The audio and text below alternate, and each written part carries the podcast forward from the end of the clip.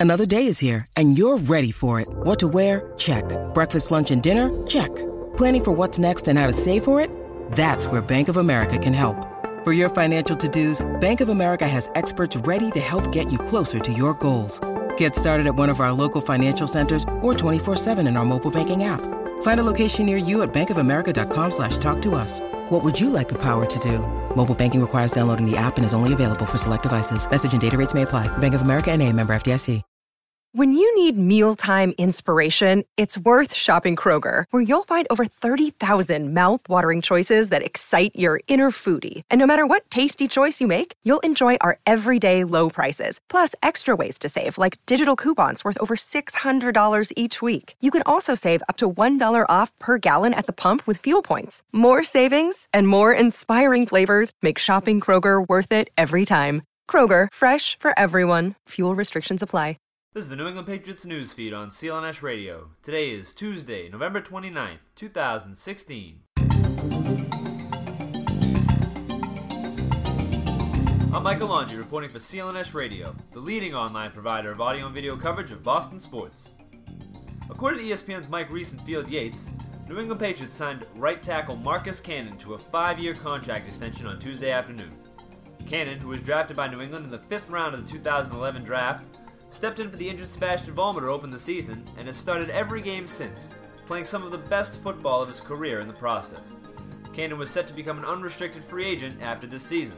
Terms of the deal were not disclosed.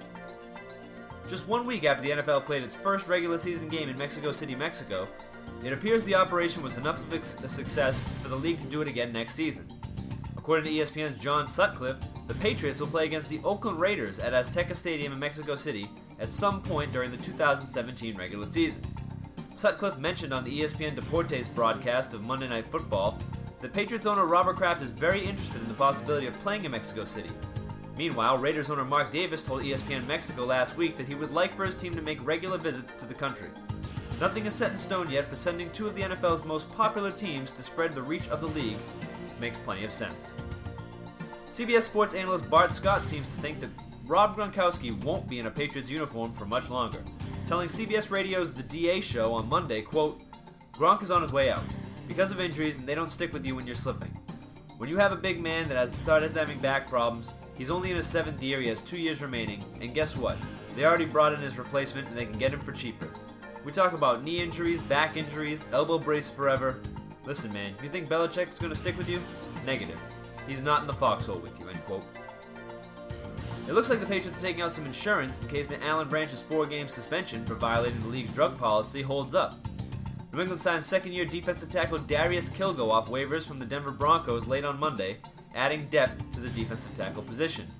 The 6'3, 319 pound Kilgo is not quite as big as the 6'5, 350 pound Branch, but is considered a space filler who can stand in for several games. In order to make room for Kilgo on the 53 man roster, the Patriots released rookie running back DJ Foster, who is a prime candidate to rejoin the team on the practice squad if he clears waivers. The Patriots climbed in the NFL.com power rankings for Week 13, but stayed put in the ESPN.com rankings from last week. After landing at number 3 in both rankings for the past two weeks, New England moved up to number 2 on the NFL.com list, only behind the 10 1 Dallas Cowboys. The Oakland Raiders moved to number 3 on the list, followed by the Seattle Seahawks at number 4 and the New York Giants at number 5.